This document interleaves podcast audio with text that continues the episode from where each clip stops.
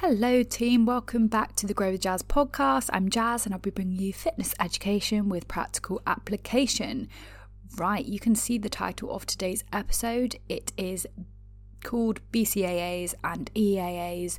Do you need them? So let's just jump right in and we'll start with a bit of an introduction. So, supplements in general sit at the top of the pyramid of nutrition when it comes to importance. So, we can see this pyramid as we've got the foundations and the most important things that take up the kind of should take up the most thought and energy and make the most difference at the bottom, building up to things that are less and less important. Those sections of the pyramid are getting smaller and smaller as we build up. And so, those smallest, largest components at the bottom, you know, we're starting with something like energy intake, so calories, and then macronutrients micronutrients, then things like meal timing and frequency, and then at very last, um, and our last kind of consideration is going to be supplements. And, and they really are the cherry on top of the cake, and you can absolutely reach all of your fitness goals without them.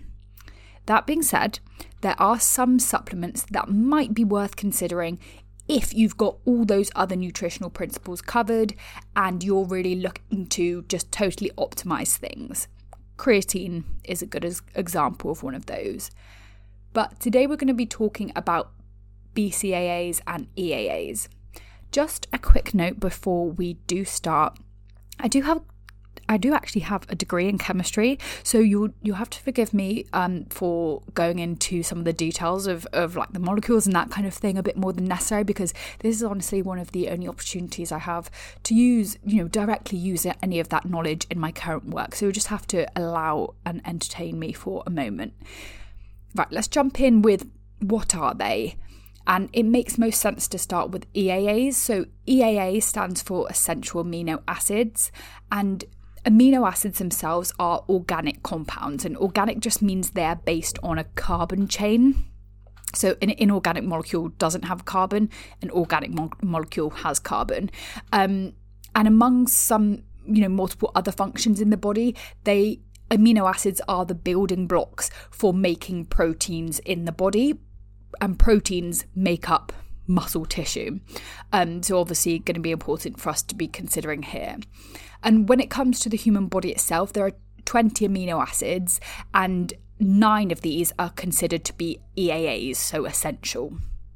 And being an essential amino acid literally just means that it cannot be made by the body, inside the body, and therefore those nine essential amino acids must be consumed through our diet um, in order to kind of maintain good health. Now, BCAAs are a type of EAA. They are branch chain amino acids. And so it just basically means the molecule has a branch chain coming off of it. Um, and out of the kind of 20 amino acids that make up the building blocks of human protein, only three possess these branch side chains. So we've got ice, uh, leucine, isoleucine, and valine. Um, and the that kind of unique branch chain gives them some unique properties and makes them basically important for creating muscle. So, both of these things, EAAs and BCAAs, are found in the protein we consume in our foods.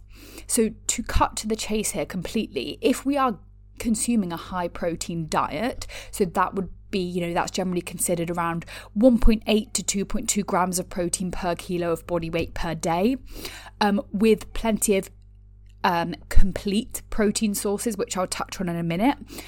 We will be getting all the EAAs and BCAAs that we need, and therefore there's, you know, there's insufficient evidence for sure um, that to suggest that BCAA supplementation, so taking a supplement with, with additional BCAAs, would would provide any additional benefit to strength um, or muscle gain at all if we're already doing that in terms of consuming that high protein diet. When it comes to the high protein diet, we do need to be aware that not all protein sources are kind of created equally, um, and some protein sources are incomplete. And what an incomplete protein source is, is one that doesn't include all of the nine essential amino acids, so it doesn't include all nine EAAs. Now, that doesn't mean they're not valuable things to have in your diet, but we do need to ensure that we are consuming other complete protein sources as well to kind of account for that. So, um, people who might struggle with this maybe more are kind of those who are vegetarian and vegans because there are a larger number of the kind of um, plant based protein sources are incomplete.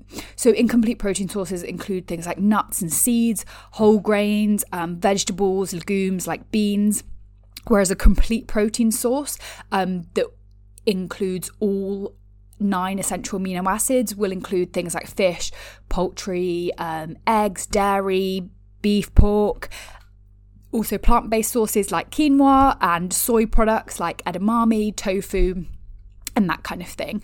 And so, again, it doesn't mean incomplete protein sources are um, not valuable in our diet, but if you were to just have a or consuming all of your protein through those sources, then we would be missing some of the essential amino acids.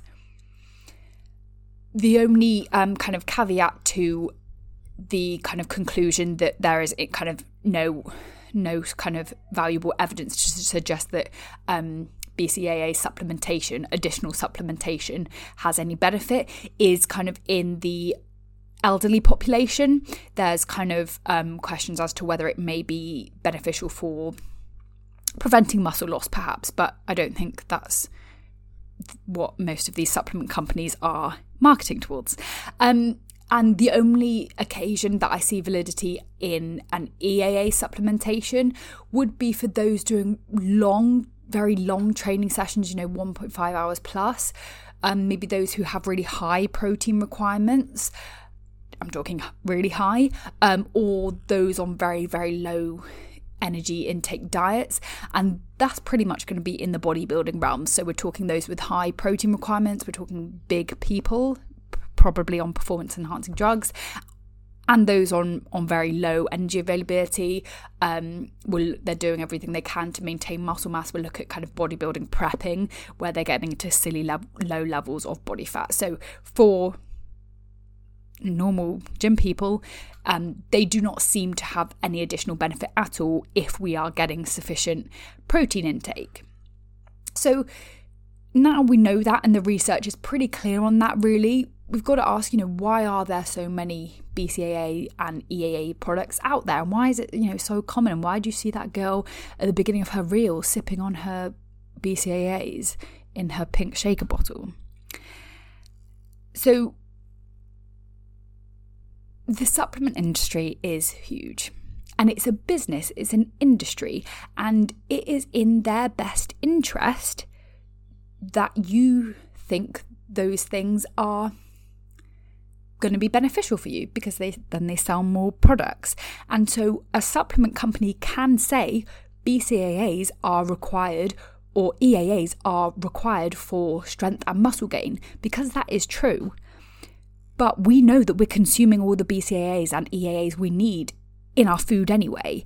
And so that statement alone is true, but they are not saying, you know, additional supplementation, you know, they, they don't have any research to say that if you're consuming enough protein in your diet, we have proved that BCAAs have even improved kind of um, anabolism, so like muscle growth, um, hypertrophy further. That there isn't, there aren't those kind of conclusions from research. So they're going to cherry pick, and the claims that they make, you know, saying it is needed. Well, yeah, they're needed. Of course, they're needed for muscle growth, but we're getting them through our food already. We don't need any more, um, and so the, those claims can be misleading.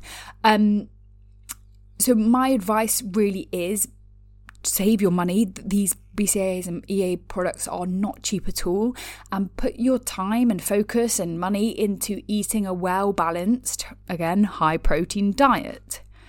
hopefully that kind of clears clears that up and ho- hopefully probably saves you a little bit of money as well. And if you want me to discuss any other supplements in particular on the pod, you know, you can just get in touch and let me know. I'm always more than happy to kind of discuss what I what I do know. Um, Remember, you can find out more about how, how to work with me via the links in the show notes down below, whether that be through one to one personalized coaching or my training program subscription. Um, you can find out more about that down below. But thanks a lot for listening, and I'll speak to you all again next week.